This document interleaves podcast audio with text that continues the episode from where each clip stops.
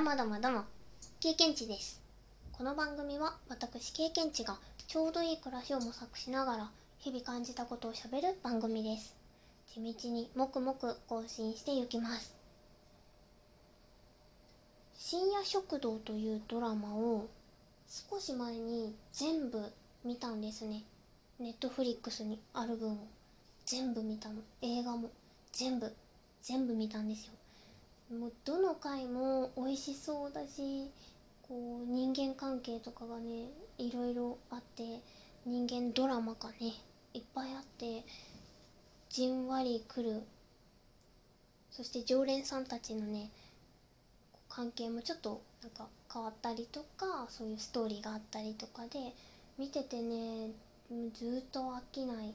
自分も深夜食堂のあのお店の常連になった気分で見れるんだけどその中でも特に印象深かった食べ物が猫まんまの貝なんですよね。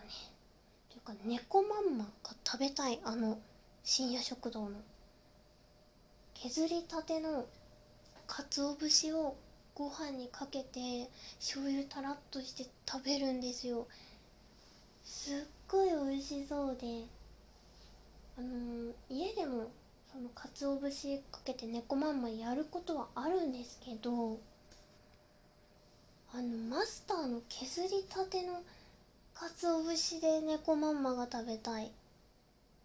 すごい美味しそうだった。しかもマスターのあのいい具合に吸ってるんだろうなっていう感じなの。めっちゃね美味しそうだったんですよ。それがずっと頭から離れなくて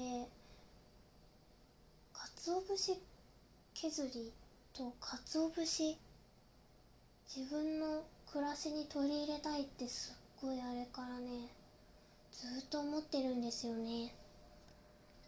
猫まんまの回が何話だったかちょっと調べずに喋り始めちゃったんですけどいや深夜食堂のね猫まんま回をもうみんなに見てほしい。全人類に見てほしい。すっごい美味しそうなんですよ。あかつお節食べたいってあんなに思い思うことあんまりないんじゃないかなってくらいめちゃくちゃ美味しそうなの。深夜食堂って出てくる料理全部すっごい美味しそうで。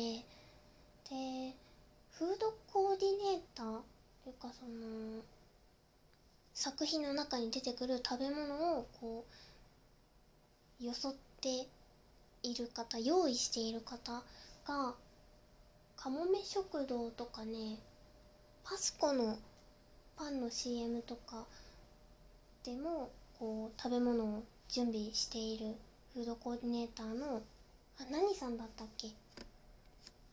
調べ直しました。飯島奈美さん。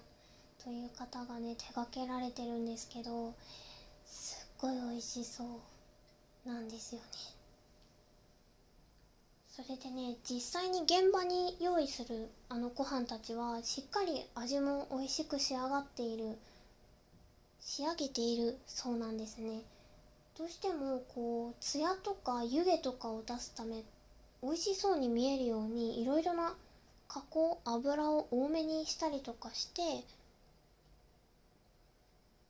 劇中とかドラマに出てくるご飯は美味しそうに見えるようにするらしいんだけど実際に美味しい料理をね出しているらしいんですよね。すごいね見ていてねあ食べたいってなる料理がいっぱい出てくるから深夜食堂。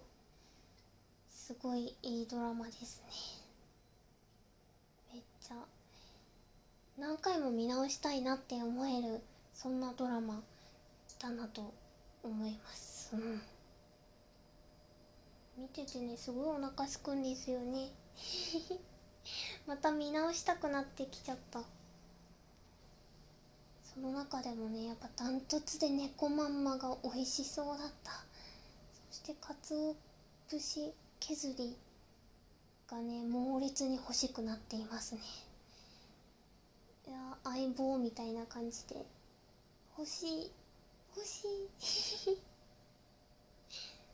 深夜食堂ぜひね皆さんにもまだ見ていない方見たことはあるけど久しぶりに見ようかなっていう方見てほしいですね。